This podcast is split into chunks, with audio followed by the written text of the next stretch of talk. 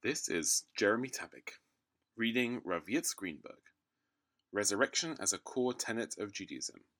Parashat Ha'azinu 5782. Our Parashah Ha'azinu has the verse in the Pentateuch that is the closest to articulating the idea of resurrection. This offers us an opportunity to discuss this extraordinary idea. Resurrection of the dead is a central tenet of Christianity, while among modern Jews the idea is relatively neglected. As a result, many people today assume that this is a Christian belief. The truth is almost the reverse. Resurrection of the dead is one of the central teachings of Rabbinic Judaism, even to the point of putting the idea in the Amidah, the central prayer in Judaism. The rabbis put the blessing for resurrection as the second blessing of the 18. They taught that universal resurrection will take place. All the past dead will come to life in the Messianic era. The awakening of the dead will be the sign that the Messiah has arrived and the final perfection is at hand. This idea was so firmly inculcated that, after Jesus' crucifixion by the Romans, the early Jewish Christians interpreted their continuing experience of Jesus' presence among them as fulfilling the promise of resurrection. To them, this was decisive proof that he was the Messiah. They assumed that the revival of all the human dead would soon follow, and the whole world would be transformed and perfected in that generation. In placing resurrection at the heart of their emerging religion, Christians also took over the Jewish teaching of the final triumph of life and made it a central part of the new faith Christianity. Resurrection is a bit of a latecomer to Jewish faith. Indeed, the Sadducees, the major Jewish religious group opposing the Pharisees, insisted that this theological idea was not found in the true Torah, the five books of Moses. They accused the Pharisees of grafting this idea into Judaism. Some contemporary critical scholars insist that the idea comes from contemporary Persian Zoroastrian sources. The rabbis doubled down on resurrection, making it a central tenet. Not only did they insist that anyone who denied resurrection would lose their share in the world to come, they added that anyone who denied this teaching was from the Torah itself would also forfeit their share. The irony is that the only two crystal clear references to resurrection of the dead are found in the prophets and the writings, in the books of Isaiah and Daniel. However, our parashah has a verse which can be interpreted as a reference to resurrection. The verse reads, quoting God, See now, I, even I, am He. There is no other Lord alongside me. I put to death and I make alive. I wound and I heal. Nor is there any power that can deliver out of my hand. This verse can be interpreted as poetic celebration of God's might. That is, God brings death, but also creates life, i.e., these are two parallel and awesome divine activities. Or the verse can be interpreted as follows Just as in I wound and I heal, i.e., the wounded one, the divine action is done on one and the same person, so too the literarily parallel structure, I put to death and I make alive, also applies to one and the same person. This, then, would be a reference to resurrection. Why did the rabbis insist on resurrection as a core belief? This reflects the general thesis I have argued in past Divrei Torah, that Judaism's ultimate goal is to overcome death. In Isaiah's words, death will be swallowed up in eternity. In the Messianic age, all the enemies of life will be vanquished. Poverty, hunger, oppression, war, and sickness will be overcome. Therefore, life will win out totally, and there will be no more death. The rabbis take this doctrine one step further to make clear that the triumph of life will be total. Not only will there be no further death, but every death that happened will be nullified and overcome by the resurrection of the dead. The rabbis sensed the difficulty of affirming such a total reversal of nature. Therefore, in the blessing for resurrection, they listed all God's intermediate redemptive actions that point to the ultimate possibility. You, God, sustain all life with loving kindness, so you will revive the dead in your great compassion. You lift up the falling, you heal the sick, you free the imprisoned, so you will keep faith with those who sleep in the dust. The rabbis also put the prayer for rain into this blessing. This is to awaken in us the recognition that resurrection occurs before our eyes.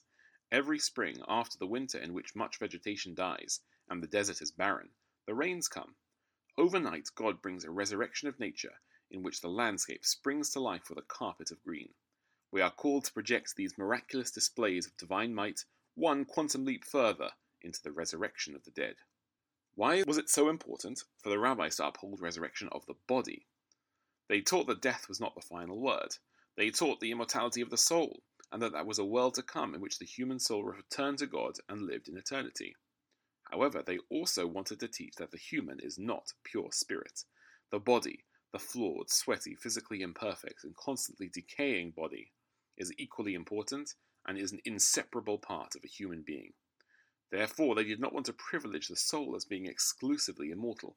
Furthermore, the person existing as soul in the afterlife is not the flesh and blood person that I know, loved, and bound my life with theirs.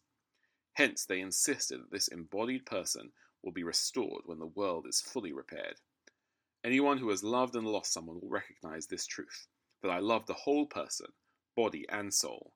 Nothing can console for or replace the lost loved one but that person in all their embodied self. Through this teaching, the rabbis also communicated that this fleeting mortal life is the true condition of full existence.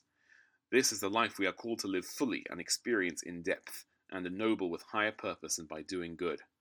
Resurrection implies that this world is the acme of our being. The holy life consists of living and acting and savoring this worldly existence. For all the ideals and promises of the world to come, it is a secondary existence. In the words of Rabbi Jacob in Pirkei Avot, better one hour of repentance and good deeds in this world than all the life in the world to come. With the advent of modern culture, materialist thought became dominant. Modern Jews became very uncomfortable with the idea of resurrection. The concept of death seemed final and irreversible. The kind of miracle it would take to overcome death seemed old fashioned and impossible to affirm for a scientifically trained person. Jon Levenson, in his outstanding book Resurrection and the Restoration of Israel, has ironically described how the denominations distance from this teaching. The Reform and Reconstructionist streams change the blessing from Machai HaMeitim, who resurrects the dead, to Machai et HaKol, who gives life to all. The official conservative prayer book translated the words in the second blessing, Mechai Meitim Ata, as, Thou callest the dead to immortal life. As befits a traditional movement, it kept the closing words of the blessing Mechai HaMeitim, but translated the words into English as, calls the dead to life everlasting.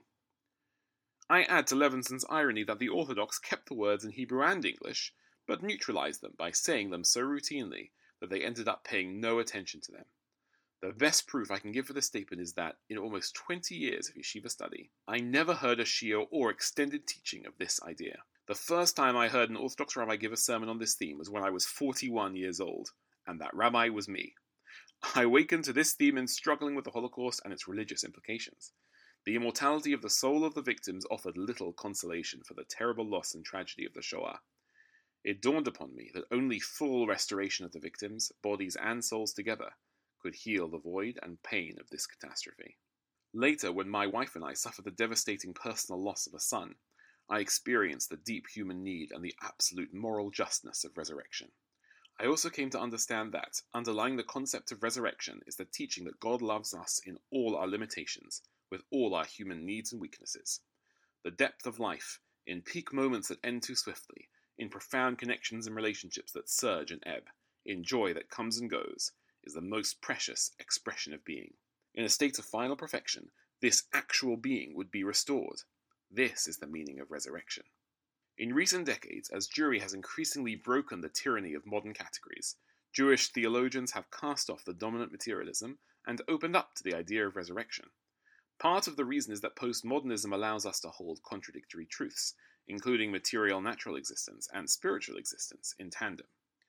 Another part is the serious advancements in extending life, such as in stem cell regeneration, and in discovering the mechanisms and limits of regular cell regeneration.